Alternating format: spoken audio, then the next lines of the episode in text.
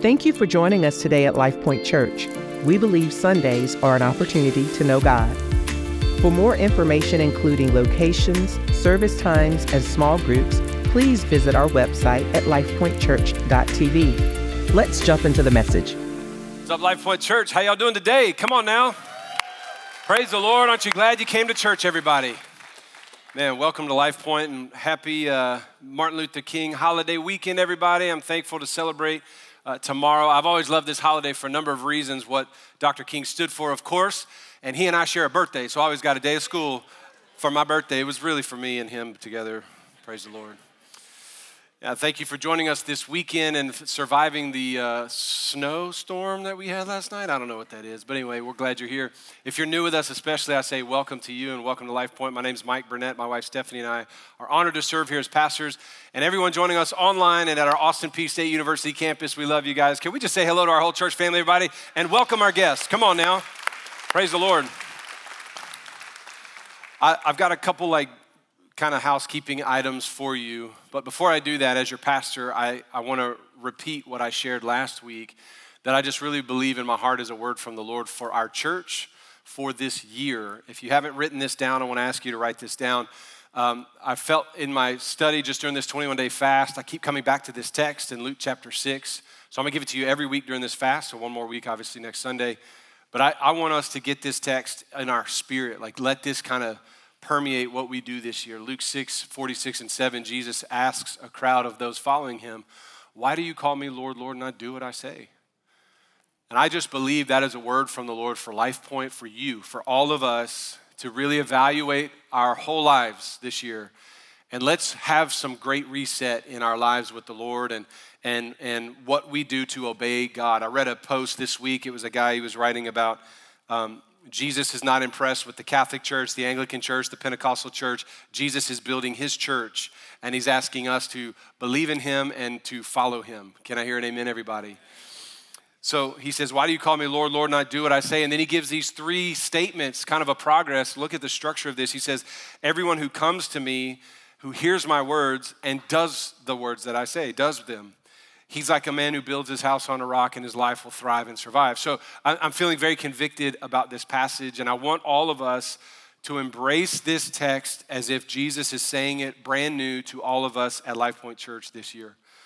During this 21 days, I want to challenge you to reset your affections back to the Word of God. Can the Bible be more important than national news and social media for us? Can the Bible become like an authority in our lives again?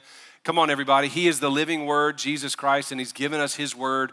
I want to ask you to reset your affection for the word of God. I want to ask you this year to reset your affection for the lordship of Christ, that He's the boss and the Lord and the ruler and the master of every area of your life.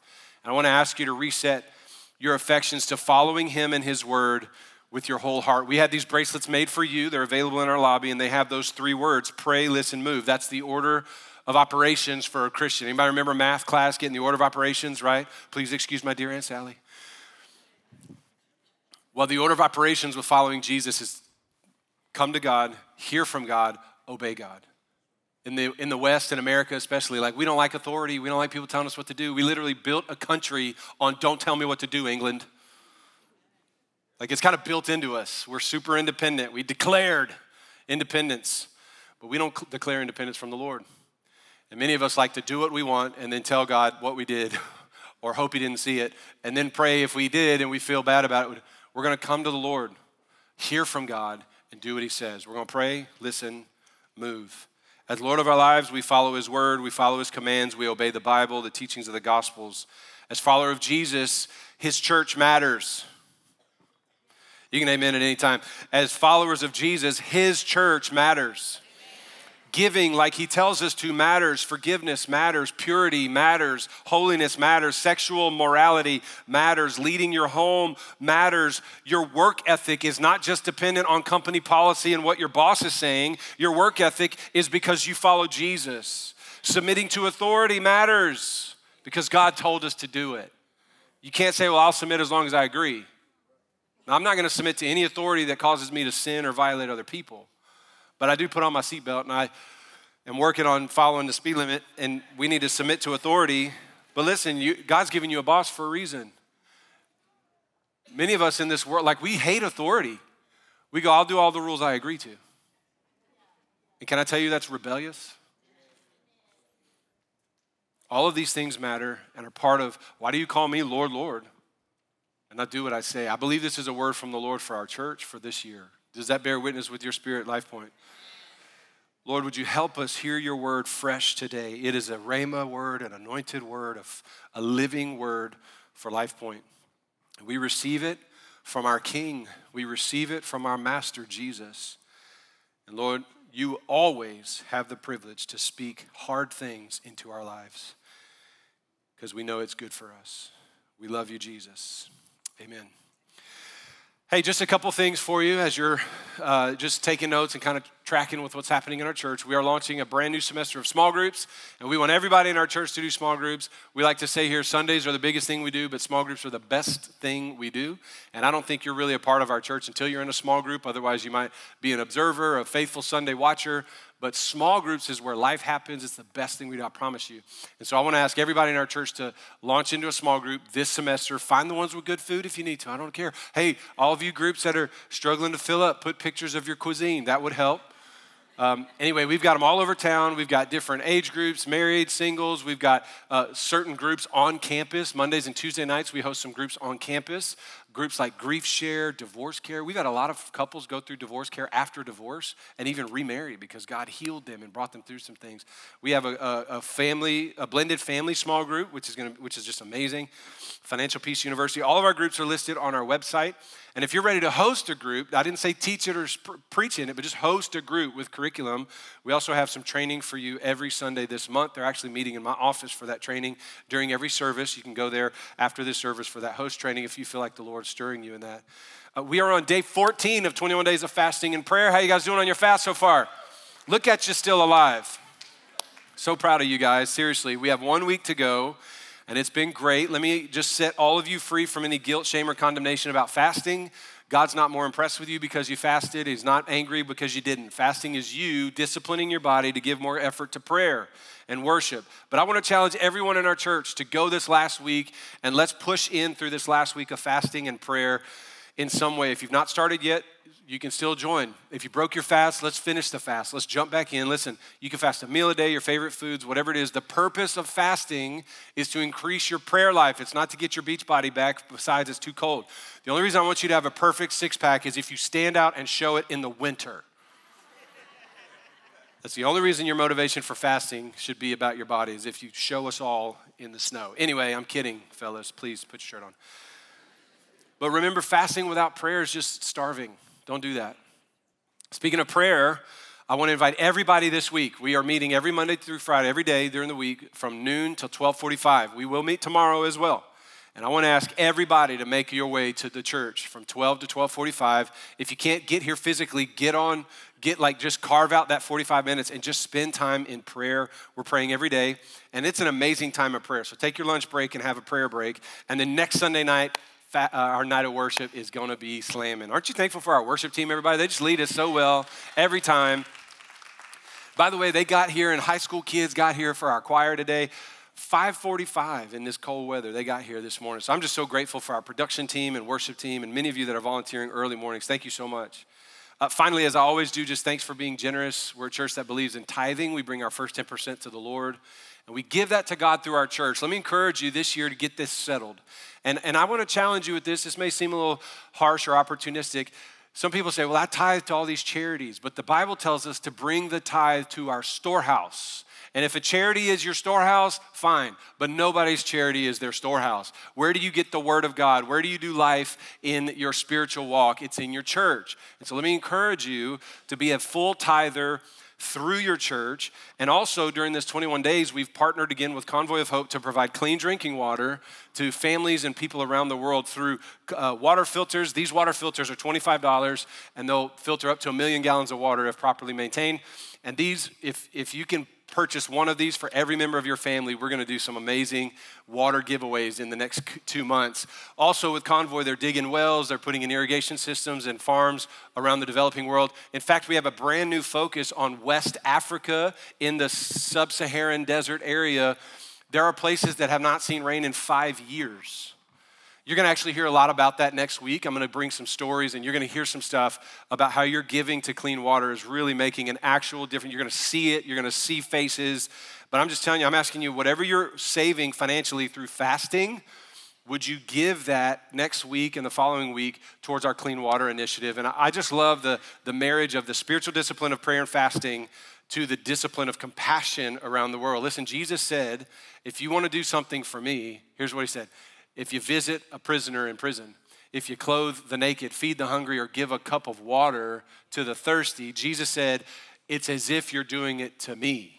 So every time I buy a water filter, I'm just like, Lord, have all you want, man. If you, you give food, you serve it, disaster relief. It's as if we're doing it unto Jesus. Can I hear an amen, everybody? So thank you for your giving to clean water as well.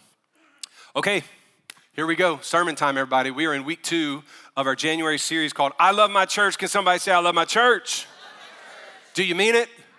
Come on, make your brother feel good up here, everybody.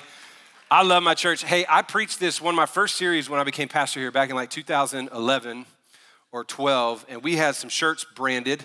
So this is vintage wear Life Point Church, but somebody brought this for me to show. Look at that logo. Look at that logo. Back of it had a had a, a lifepointclarksville.com, the longest website on the planet. Anyway, this is OG. We did not have shirts made this year. We probably should, but we didn't because um, we're trying to build a building. Anyway, however, we had some stickers made for you good drivers, and um, that was passive aggressive right there. But we'll have them either next week or the, the last week of the series which I'm really excited. We're working towards getting our annual report for the closing message of this series so you can see all the things God did last year and see some vision for where we're headed next year. God's doing some cool things in our church, you guys. I'm excited to share that with you. I just want to rant for a couple minutes about the church, not just Life Point Church, but the local church in general. I believe in the local church. I love the local church. In fact, I agree with what Bill Hybels said years ago the local church is the hope of the world. My pastor, Chris Hodges, says it like this the local church mobilized is the hope of the world. I believe the local church is the hope of a city. We saw that when disaster struck Clarksville with tornadoes, with a tornado, it was the local church that ended up leading the way. And in fact, we are still leading the way and serving in our city. The county and the city officials have handed all the responsibility of, of cleanup projects and disaster relief, which we are still doing back to the local churches. I believe the plan of God is the local church should be the fullest expression of God's love, God's will, God's plan, God's word, God's heart, and God's hope for all people. The church is the mouthpiece of the gospel. There's no other organization ordained by God but the church to present the gospel to the world. Did you know there's no NGO, there's no nonprofit, there's no feeding program that is called by God to be the mouthpiece of the kingdom of God, but the local church. I believe in the local church. It'll never die, it'll always thrive, continue growing. And as long as there's lost people in the world, there is a need for more local churches. We have the message of eternal life and hope for all humanity. I love the local church. I've given my whole life to this thing. And I believe God is perfect and the local church is not perfect. Come on, as long as it's got people like us in it, we got our problems. Can I hear an amen, everybody? How many of you ever met some church folks? You're like, you need more of what they're preaching. Don't raise your hand or point to anybody in this room right now. As long as people belong to the church, we have imperfect people serving a perfect God in an imperfect organization called the church. And that's the way God designed it that He uses people with clay feet to change eternity. I believe that we're called, though, to be salt and light in the world. Hey, your life ain't perfect, but you still got a God who is. Can I tell somebody something real quick to set you free? Some folks have been offended by Christians and dipped out of the church. That is incredibly immature, and it's something we need to grow out of. Do you get offended at Walmart every time a, a cashier's mad or somebody takes the last turkey in front of you and go, I can never go to a grocery store again? Are you kidding me? Forget it. You ever had a bad visit to a dentist where they rip teeth and bones right out of your head? And you go, I'll never go see a dentist again. They just offend. No. Don't hold something like, yep, I'm never going again. Dude, look at me. Listen, this is a grown up statement. Don't hold God accountable for his bad folks. We don't always get it right. We kind of mess up. We're all jacked up. Like people say, well, I don't want to go to church. It's full of hypocrites. So's Target. I had somebody tell me a couple months ago, they were confessing, Pastor Mike, I used to go to your church, and, and it said, It's not my church, it's yours. And he said, I, I don't go anymore. Why? And he said, Well, you had a preacher there once, and I Googled him, and he had some history. And I was like, Well, don't Google me, bro. you won't find anything because I'm pretty low key. But he said, There's just hypocrites in there. And I looked at him and I said, Are you a hypocrite? He goes, Of course, I'm a terrible hypocrite. I said, Well, then let me get away from you because I can't hang with you right now. He's like, What do you mean? I said, The same thing that you just said to me. You can't hang out in a room full of hypocrites when you are one? That was a big eye roll. Did y'all see that? Woo. Listen, the God that we serve is perfect, but we are not. And we're very clear about that. It's okay not to be perfect, but it's not okay to stay that way. Can I hear an amen, everybody? But we're still called to be salt and light. We're the church. We're to love God and live life in such a way that we cause thirst in others and we shine so bright for Jesus that people go, I want the light and the life that you have. I've titled the message today, I love the vision of our church. We're going to talk about what it means to have vision and what we're inspired to do as a church. But here's why Ephesians 3:10 says that it's through the church that the manifold wisdom, the multi layered wisdom of God might be made known. Did you know the gospel and the kingdom and the, the proclamation of what God's doing in the earth is not proclaimed by presidents or seminaries or, or, or colleges? It's proclaimed by the body of Christ. And look at me when I say this not just me, we are the church. I believe the church is not a building. The church is not a denomination. God's not impressed if you're Catholic, Lutheran, Episcopalian, Presbyterian. God's looking for people who are not just Pentecostal or Baptist. God's looking for people that love Jesus, love His Word, love His kingdom, and love the mission of God. The church is not a brand, it's not a style, it's not a set of modern or ancient traditions. It doesn't matter if we sing hymns or praise choruses, if we're singing on microphones or singing in choir lofts. It doesn't matter. Church is not where we gather anyway, it's who who's gathering when we gather. The church is you and me. We believe the church does not exist for us, but we are the church that exists to reach the world. If you've given your life to Jesus, you are the church. Life Point Church is the, is the brand you carry of the church, but we belong to the church of Jesus Christ around the world. And listen, you are as saved as the next saved person in the next saved gathering of Christians in other churches. But if you belong to Jesus, you are the church, you have a mission and you have a vision for what we're doing. And I want to teach you that today. I can go on and on about the church. Honestly, I love the church. I love the church. I've committed my life to serving the church. I will work for the church and the body of Christ for the rest of my life. But very specifically, I love this church. I love Life Point. Stephanie and I love you so much. Our team loves you. We pray for you. We feel called by God to serve you and to lead with vision. Last week, we talked about loving God's mission to reach the lost, to see people saved, to follow Christ. Today, we're going to look at the vision of the church. You ever have people, it's January, so people are writing vision boards. They're saying, This is what I want to see happen in my life this month. This is the, the plan I've got. This is what I believe God's put on my heart. Anybody do vision boards? Okay, good. You ever met people that have a big idea but no plan to get there? Well, I believe we have a big idea. We say that our mission is to lead people to be fully devoted followers of Christ, but we need a plan to do that. We need a strategy.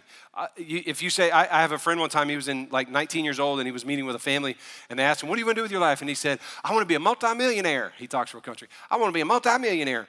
And the, the wife of the couple that was meeting with him said, Well, how much money have you saved? And he goes, None. And she said, How do you plan to be a millionaire if you don't save any money? He goes, I don't know. It's just going to happen. I just believe it's going to happen. God put it on my heart. And she said, You need a plan. Have some pie. And then she sat with him and began to teach him. But I believe God not only has a what we do, but a how we do it and a plan and a strategy. So today, what I want to do is I want to do a little bit of theology teaching here. I want to go high and, and show you the nature and character of God when it comes to, to, to how He organizes things.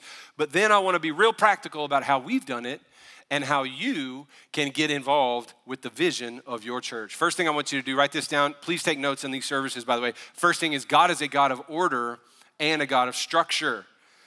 Part of our understanding of the nature and character of God is that He is a God of order and a God of structure. Think about this God created everything from nothing, He did it in a certain order.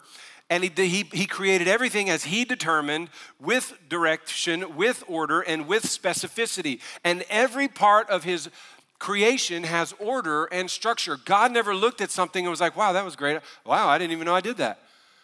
Everything, listen, I know modern science wants to say we all evolved from a glue. That's just not true.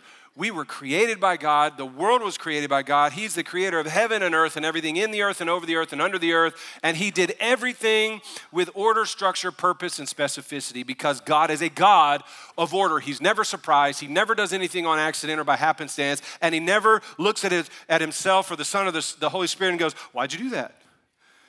If you get into the study of biology, anatomy, earth sciences, you'll start seeing the ordered nature of God in his creation. It's amazing how precise, brilliant, and exact God's creation is. We serve an amazing, wonderful, awesome God. If you want to see the amazing nature way that God is structured in order, study the eyeball.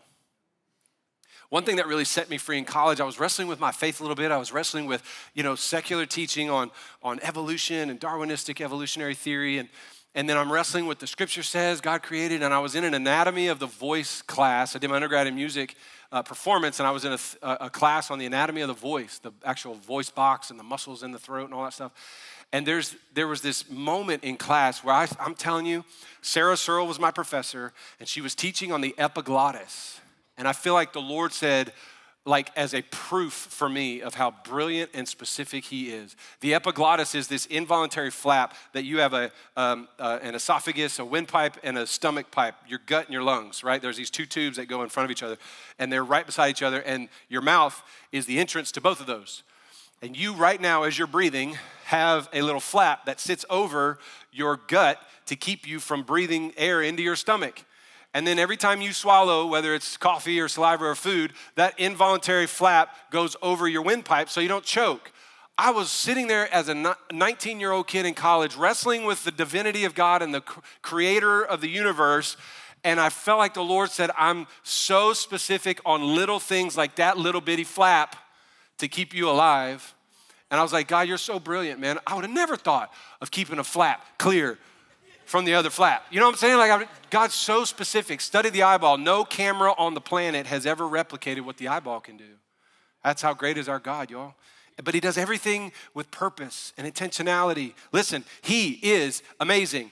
God is not chaotic. He's not confusing. He doesn't do anything by happenstance. And some of you need to hear this for your own life because your world may be in chaos and you're going, God, where are you? God, where are you? And some of us are just spun up in a world of chaos and storms that we create, but we're blaming God because we believe in Him. And some of us need to know what the scripture says in 1 Corinthians 14 God is not a God of disorder, but a God of peace. Another translation said, God is not a God of confusion, but of peace. Nothing He does is confusing. Nothing he does is chaotic. We serve a God of order. We serve a God of structure. We serve a God of specific brilliance. And some of you, your lives are in chaos, your family's in chaos, and some of you just need to cast the devil and the flesh out of your house and say, We serve a God of order, not of confusion and disorder. But I want you to see the nature of God. This is a character statement of God, 1 Corinthians 14. He's not a God of disorder, but a God of peace. Uh, can you just look at me for a second while I say this? God is never sitting in heaven going, How can I ruin this guy's day today? God's never sitting in heaven going, Hey, let's throw, let's throw a few spikes under their tires just for fun. Come on, Gabriel, push some buttons in her life. Never. God is good to you, He loves you. Look at me. God's not mad at you. If your world is in chaos and disorder, don't blame God for that. Look to God to get out of that. Watch this. I just want you to see this. He's good, he's calculated, he can be trusted. Let me just show you some high view scripture here. Jeremiah 10 12. It's God who made the earth by his, look at these three words. Talk about some structure. God made the earth by his power, he established the world by his wisdom, and by his understanding, he stretched the heavens. Look at this. By his power, his wisdom, and his understanding, God created the whole universe, the entirety of the heavens, and the earth, and everything in the earth. By his power, his wisdom, and his understanding. The power is the Spirit of God. The, the, the, the understand the wisdom is the word of god is the son of god and the understanding of god is the full picture of god the father overseeing everything there is order and purposeful design in all that god does why does this matter well Colossians chapter 1, Paul's writing to the church at Colossae, and he's trying to refute some of the pagan ideology, these ideas of Gnosticism in particular, that Jesus was a man who became a divine being, right? And, and some other traditions that call themselves Christian even believe that Jesus was a man who became God. Jehovah's Witness and Mormonism have uh, variations of that doctrine as well. They're not Christian faiths, but nonetheless, they say those kinds of things. Well, Paul is writing to refute those Gnostic beliefs about Jesus in chapter 1, verse 16, when he says, For by him, Christ, he's talking specifically about Jesus. Look what he says. For by Christ, all things were created. How do you be eternal if you, how, how is anything created by someone that's not already there? So Jesus wasn't a guy who was born 40 years prior to this and became a God. He was creator from the beginning. All things were created in heaven and on earth, visible, invisible, thrones, dominions, rulers, authority. Look at this. All things were created through Jesus and for Jesus, and He is before everything. And in Him, look at this structure and order. All things hold together. Anybody remember that song when you were a kid? He's got the whole world in it. Come on. Mm, mm. Anyway. Have we forgotten that? Have we forgotten that God is so good and structured and ordered that he still has it all in his hands? Everything's created by him, for him, and through him, and in him all things hold together. Somebody needs to be con- like reminded and encouraged on this January 14th. Your life is not out of his hands. He sees you, he knows what's happening. We need to look to him instead of blame him. We need to call upon him and run to him in this time of fasting and prayer and be reminded that the Lord holds all things together in his hand because he's a good God, he's a loving God, and it, the order and structure is on him, not on you. Okay, I'm back to preaching about the vision. So God's a God of order and structure. He's a creator of heaven and earth, creator of all. What's that got to do with our church? Because God is also the one building, He's the builder of the universe, and He's also the builder of His church. And God has given us a plan and an order about that as well. But let me tell you where Jesus said it I'm going to build my church. He's in a meeting with his disciples one night, and he says to them, Who do people say that I am?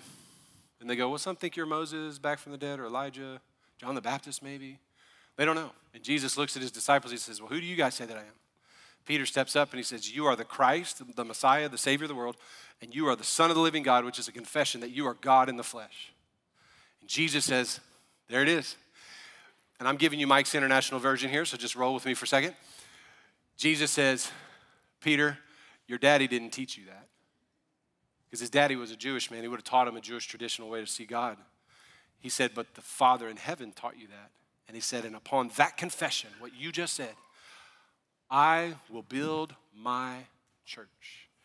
Listen, I know I'm a church planner, I'm a revitalized pastor, whatever. I'm not built, this isn't my church, and I'm not the one building it. I'm stewarding it and I'm leading it as the shepherd in the house. But Jesus is building his church. And what did he say? I'll build it on the confession that Jesus is the Christ, the only way of salvation, the Messiah, the Savior of the world, and he is God. He is the Lord, the boss, the king over everything. Do we still believe those two things? Do we still believe those two things?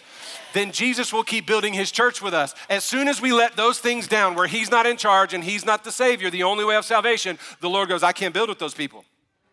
Hello? People go, why do churches close down all over the place? Well, sometimes we stop believing the confession that Peter made. You are the God forever, the Savior of the world, and you are the Lord over everything. But when we keep that front and center as a church, and we will, I promise you, as long as I'm the pastor of this place, God will build his church. Look what he said on this confession, I'll build my church, and hell will not prevail against her. Did you know drama can't destroy Jesus? Hello, everybody. Hell will not prevail. I will give you, watch what he even promises. I'll give you the keys of the kingdom of heaven, and even whatever you bind on earth shall be bound on heaven. Whatever you loose on earth will be loosed in heaven. We have the authority to bind and loose in prayer and to call upon God and walk in divine authority because we keep him first, front and center in everything we do as a church. And Jesus says, I can build with those people. Whew, I need some water. I'm getting a little fired up here, y'all. I don't even know where it's coming from. Praise the Lord. What does that have to do with us? Because I believe Jesus is building his church here. I don't know about you, but I'm so excited. I'm so excited to be about a part of something that the God of the universe, the one who built the planets and the stars and my eyeballs and the epiglottis, is going, and I want to build a church with you. So, Life Point belongs to Jesus, built by Jesus, led by Jesus, pastored by your pastors, but stewarded by all of us. And if God is a God of order and structure, then we are a church with order and structure, which means our vision has order and structure. We love being a church on mission to lead people to be fully devoted followers of Christ. Everybody say hi to Nate. Thank you for that. On their behalf, thank you so much. Nate's doing a great job. He's my, uh, Stephanie's my new admin, and he is unbelievable. So we thank God for Nate. We love being a church on mission to lead people to be fully devoted followers of Christ. This is the what we do, right? We talked about this last Sunday. If you missed that message, go get the sermon. This is what we do. It's the only thing we do, and it's all that we focus on. But then you go, well, how do we do that? How many of you know a, a dream without a strategy is just a dream? I want to be president one day. Well, you should get a job. I want to own my own business. You should start working. Like, just have a work ethic. My friend that said, I want to be a millionaire. I just never forget. He said, The lady told me, Well, you need to start putting money aside. She said, Nobody wakes up thinking about giving you their money. I was like, That is brilliant. Nobody wakes up in the morning thinking, How can I give my money to make other people's dreams come true? Except the Lord, amen. We like to say the mission of our church is what we do, but the vision of our church is the steps and the plan we follow that allow us to do it. So, this is our vision, everybody. I want to introduce you to it. And we, we believe God is an ordered and structured God. So we are going to be an ordered and structured church. So we do four simple things and we obsess over these four things that we do in order to do this one thing. We have four steps to get to this goal. And let me tell you before I tell you what it is, where it comes from. It's based directly out of the scripture multiple times in Matthew's gospel and the, in the epistles of Paul. But first time it shows up specifically is in the book of Exodus. In Exodus chapter 6, if you remember in Exodus 3, God meets with Moses at the burning bush. He says, Moses, you're going to go and set my people free. We have that exchange of miracles there with the staff and the snake and all these things. God says, I'll be with you, I'll be with you, I'll be with you. And then in Exodus 6, God says to Moses, this is the heart of God for our world too. God says to Moses, I've heard the cry of my people. I've heard, their, I've heard their cries and I've seen their affliction. Did you know that God still sees the, cry, the affliction and hears the cries of the world that we live in, everybody? He still hears that. He still hears about bondage and human trafficking and sexual sin and brokenness and lostness. He still cares about that and he's still listening. And you and I are the new Moses. But here's what he says Moses, I'm sending you to Egypt to deliver my people, and here's what I want you to tell them. He gives him four statements they're I will statements. They're declarations from God. And of you know if God says, I'm going to do it, He's going to do it? God says, first, tell the people, I will save you from Egypt. He says, I will rescue you out of the hands of the Egyptians. That's salvation language. He says, I'm going to save you. The first thing is salvation. He says, I will save my people from Egypt. Then he says, I will deliver you from bondage to Egypt. I got to pause here and just acknowledge some people go, well, wouldn't you be set free from bondage of a country if God has rescued you out of it? Hello, they were in that country for 400 years. All they knew was Egyptian life, eating out of the Nile, wearing the, the, the loincloths and the eyeliner. Like all they knew was life in Egypt. And God said, I'll save you out of there, but then I got to deliver Egypt out of you. And some of us, we've raised our hand to say yes to Jesus, but we haven't raised our hand to say yes to our deliverance. And some of us have lived a whole life far from God, living in spiritual bondage and living outside of the kingdom of heaven. And God says, Welcome to heaven. Now I got to get earth out of you. God says, I'll deliver you, I'll save you from it, and then I'll deliver you from it second. Third thing he says is, I will redeem you with a mighty outstretched hand and my acts of judgment. Here's what God says. If you we don't use the word redeem a lot. We use it in purchasing stuff, right? We give money and they give us a product. We've redeemed that money for a product, or we turn in a gift card. We redeem a gift card. Redemption in the Bible means to take something broken, destroyed, or jacked up and rework it for good and for glory. It's, it's taking a vase that's shattered and turning it into a new piece of artwork into some other format, right? God says, I will take your life, I'll take your triumphs and your defeats, I'll take your ups and downs, I'll take your brokenness, your wounds, your scars, everything about you. He says, I'll put my hand on it and I'll rework it for good. God says, I'll redeem you with mighty outstretched hand. And then he says, and I'll fulfill you. He actually goes on to say, and tell them, I will be their God and they will be my people and the fulfillment of the life of the Israelites is that they would walk in intimacy with God like God intended in the garden again. So God makes this promises. He says, I'll save you, I'll deliver you, I'll redeem you, I'll fulfill you. And we've built our whole church around these four things. And I want you to understand the vision of your church because it's your vision of, as your church too. The first thing we do is Sunday services because we want to help people know God. We want to invite people to salvation. We want to say, hey, you're living in Egypt. Hey, you're living in bondage. Hey, you're living far from God. And we still, still believe that the front door of the church is a Sunday morning. It's the biggest thing we do. This is when we worship, we lift up the name of the Lord, we preach His word, and we invite everybody to commit their lives to be fully devoted followers of Christ. You notice in our church every week we invite people to say, God, I'm all in. I give my life to Jesus. Because the first focus and the front door of our church is about salvations because our primary focus is to get you in the family of God. Now, people get saved in other ways, I get that, but church on Sundays is still the most frequent way for people to know God to be saved. The second thing we do here, and it's the best thing we do, is our small groups. Why? Remember what God said? I'll save you out of Egypt and then I'll deliver you from bondage to Egypt. Some of us need to get around some other folks that are doing life and doing Christianity just a little bit ahead of us to learn to walk in deliverance. You might have gotten saved this weekend with 20 year addiction lifestyle, but you're gonna need to go through some programming. You're gonna need to get through some discipleship. You're gonna need some spiritual mamas and daddies to hold your hand, to walk with you, to pray with you, to see your deliverance come to full pass. Y'all hear what I'm saying, everybody? So, this is where we do old school stuff like potlucks. Come on, Jesus. How many of y'all remember church dinners after church? This is where we do discipleship, pastoral care, fellowship. This is where your best friends are going to be at LifePoint Church. This is where we lay hands on each other and pray for healing, deliverance, and to be baptized with the Holy Spirit. Every Christian needs accountability, relationship, prayer group, and that's what your small group is for. It's about deliverance, it's about setting you free from the pain of this world and the life that you've been living. So I'll get you saved, I'll get you delivered. Third thing is we want to see you redeemed, and that's what our next steps class is built around. That's a whole class designed to help you discover you've got talents, gifts, of stories of pain and triumph, and God can use all of it. God can turn your life around for good. Romans 8:28 said, "He works all things together for good for those who love him and are called according to his plan." I, I want you to understand God can use every part of who you are for divine purpose. And our class meets every Sunday to help you begin the process of discovering God has a plan for your life. God has purpose for you, and He's got design for you. So I want to invite you to join that Next Steps class and connect with God's purpose for you. Listen, it's designed to start that conversation and help you realize that there are things in you that God can use. The fourth thing that we do, remember, I'll save you, I'll deliver you, I'll redeem you, and then I'll fulfill you. The life of fulfillment is a life of intimacy, of relationship, and of mutual servitude. God is always serving us, and we want to always serve Him. Can I hear an amen, everybody? And our dream team is to be a place where you can find fulfillment serving God by serving others. This is where everybody gets to do ministry. I am not the only minister of this church. I'm not the only preacher of this church. We're all in ministry. We have so many teams for you to find fulfillment. Give yourself to the Lord in praise and thanks to God. How many of you know He's done so much for us? We need a way to give back to Him. Can I hear an amen, everybody? So we literally have multiple thousands that attend our church right now.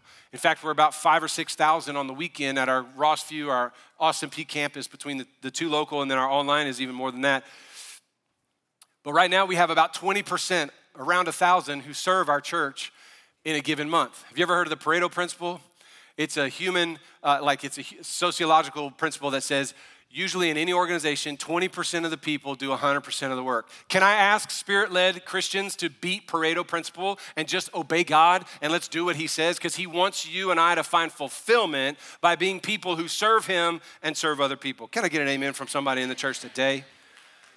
So we have a God of order and structure, and we've got a church that we're, we're, we're building with the Lord with order and structure. We do Sundays in small groups, Next Steps, and Dream Team because God wants to save us, deliver us, redeem us, and fulfill us.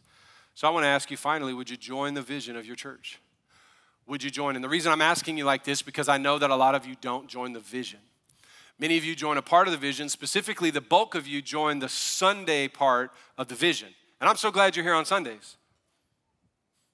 But honestly, I'm ready for you to take your next steps to move into the rest of the vision of our church. I, I double dog dare you. Remember the Christmas story out in the winter? Put the tongue on a pole. I double dog, you can't back off a double dog dare. I double dog dare every one of you to take a step today into the vision of our church specifically. And I want to I want to give you an opportunity to do that. Do me a favor, grab your phones. I can see you, not do it. So please grab your phone, everybody in the room right now. Grab your phone. If you're watching online, grab your smartphone. Come on, let's go. Move, move, move. I love it. Arms crossed, people just shaking their head laughing. They're like, he's cute up there asking me to do it. Don't tell me what to do. America. Anyway, grab your phone. Open your camera if you're on the front row, uh, or if you'd rather do it by camera, or touch the sticker on the seat back in front of you, and we've built a survey for you. Now, there may be like a single step you got to take if you've not been in our database yet, um, but grab your phone and touch this right now. Come on, everybody. I'm looking at you. I can see you. I'm about to get Nate up here to start taking names. Come on, touch the sticker on the seat back in front of you or scan the QR code. And what you do when you, when you do that, it opens you up to a page that is a survey for you. Now I'm asking everybody to do this and, and survey with me. If you again, you, you have to take one step if you've never put your name or phone number in our system, and then they'll send you a link with a code, and then you can come right back. But we put a survey together of the next steps for everyone in our church. Now the first four are the four that I just taught you. And then the next six are things that we just think are important at LifePoint, and I just want to challenge you. Maybe you've done the first four and you're in the system that way, but you've got some other steps to take. So let me just show you what these are. The first option for you, and you can check as many as apply, and then hit submit. And we are going to follow up with you this week on how to take those next steps. So please take the survey and fill it out with us. The first option is faithful Sunday attendance. I don't know, when I became a Christian, I decided I'm to go to church for the rest of my life.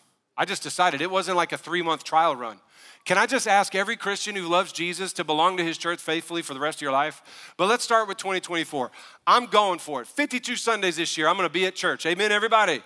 Second thing, I'm gonna join a small group. Some of you are like, man, that's the thing. I just have, I'm not comfortable with people I don't know. Well, they're not comfortable with you either. So get in there and let's get comfortable. But everybody you know now, you didn't know once. So let's get over that and let's get in a small group. That's where discipleship happens, and this is the year we're gonna do it. The third one, and listen, the third and fourth one, I, I know 85% of you need to do this. We need to go through our next steps class and we need to get on a dream team. And today, just tap those little squares and we're gonna help you, we're gonna walk you through it, and we're gonna guide you, and then you're gonna come and, and take the step. But these are the first four things of our vision. And I just wanna make sure listen, everybody in our church should have done these things because it's your church, it's your vision. I've already done them. So I don't need to, I don't even need this sermon for me because I already believe in this stuff. Okay, number five Hey, if you got kids, let's dedicate our kids to Jesus. Come on, let's have child dedication. Wasn't that encouraging this morning, everybody? I just want to say that may be a next step for you. And I don't really care how old they are. Bring your 18 year old son up here. He's grown with a beard. Say, man, I should have done it sooner. Put your hand on him, Pastor. We're going to pray. Dedicate your kids to the Lord. We do that every two months on the second Sunday of the month, just so you're tracking. So sign up to dedicate your kids. We'll send you a, a feedback. Let's go. This is the year I'm going to be a consistent 10% tither. I'm gonna trust God. I'm gonna orient my budget in a way. I'm gonna go to financial peace. By the way, we give that away to you for free, so we'd love for you to have that to get all the coaching you need. But this is the year we're gonna do it. Did you know everything God wants to do with us, He'll pay for it if we will be faithful in tithing? Did you know that? It's a true story. All right, number seven, let's get baptized. Come on, if you ain't been baptized as a Christian, a follower of Jesus, some people say, Well, I was baptized as a kid, I grew up Catholic, Anglican. The problem with that, look, I'm grateful that you had that experience. The Bible says, Peter said, repent of your sins and then be baptized. So I don't know about you as a baby, I wasn't repenting of nothing. So I want to encourage you if you've become a Christ follower and not been water baptized, let's take that next step. It's always the first Sunday of the month here. Here's one that's to make some people mad. I don't really care because I love you. If you are living together unmarried with your girlfriend or boyfriend, or you are shacking up on the weekends and having sleepovers. Basically, if you're doing married life without the ring ring, come on, no ding ding without the wedding ring. Come on, everybody. if you like it, then you should have put a ring on it. Hey, guys, listen. People say, well, I can't afford, we got, our, we got a place to save money. Would you rather save money or honor God? Because God's word says, flee from sexual immorality, quit having sex with your boyfriend or girlfriend, and if you're meant to be together, just get married. Well, I got to wait 12 months to have a glorious wedding for my grandmother. How about you honor Jesus? Let's go for it. Come on, this is the year of weddings. We're to get a ton of folks wed up in here and married or broke up. That's the option that the Apostle Paul gives us. Hey, he says, flee from sexual immorality. In the same paragraph, next paragraph, he goes, and if you can't control your passion, then get married. He said, I'd rather you get married than burn in sin. It's time, folks. Let's grow up because we're all in. Why you call me Lord, Lord, and I do what I say?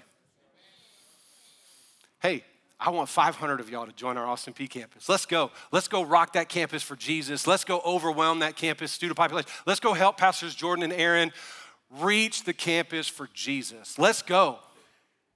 Okay. Last thing is I need to serve, sign up for a serve project. We, we had about 3,000 of us participate in the serve projects during the tornadoes. That's phenomenal. And there's another 3,000 of us. We're ready for you to join the serve team as well. So come on, we got a lot to do. We got a lot of vision. We got a lot of ways to go forward as a church. How many of you love the vision of our church, everybody? Man, let's be about the church. Let's be about the church that God is all about. Be about advancing the gospel, the mission of God. I got to wrap up because we're running late. Please go get your kids quickly and kindly, and let me pray for you. You and I don't build God's church, but we're called to belong to the church that God is building. And we believe our God has structure and order, and He's given us this structure and order, and we're going to flow with Him because He's a good God and we believe in Him. So, Father, I pray in Jesus' name that you would move us by your Holy Spirit into the vision of your church. Thank you, Lord, that you've called us to this church. God, there are great churches all around this city, and every church that professes Jesus as the Christ, the Son of the living God, you can work with in your building. And I pray in Jesus' name that God, we would reassure, we would reaffirm our confession that Christ is Lord over all and Lord over us, Lord over this church. God, you have a plan and a system and a strategy for LifePoint. And Lord, we want to commit ourselves to it. I pray for every person hearing this message that every person would take that survey and take their next step. Jesus would be very confrontive at times to tell people their next step, and they had to choose whether they'd follow it or not. God, I pray that every one of us would follow the leading of Christ on this. Lord, thank you for building your church with us. Thank you, Lord, the same God who creates the heavens and the earth is building a great church, and you've chosen to use imperfect people like us. Lord, we reaffirm our commitment to Jesus. If you've never said yes to Christ, right now is your day. This is the moment. I want to ask everyone in the room to pray this with me. Say, God, I believe in you. I believe in Jesus Christ, that He died for my sin, that He raised from the dead to give me new life. I ask for your forgiveness. I confess my sins. I receive your salvation in Jesus' name. Now say this and mean it. Everybody in the church, God, I'm all yours. I'm all yours. I'm all in for the rest of my life in Jesus' name. In Jesus' name. Come on, everybody. Amen. We hope that you've been inspired and challenged by today's message. If you'd like to grow in your walk with Jesus, stay connected, or partner with us through generosity, be sure to visit our website at lifepointchurch.tv. We hope that you have a blessed week, and we'll see you next Sunday.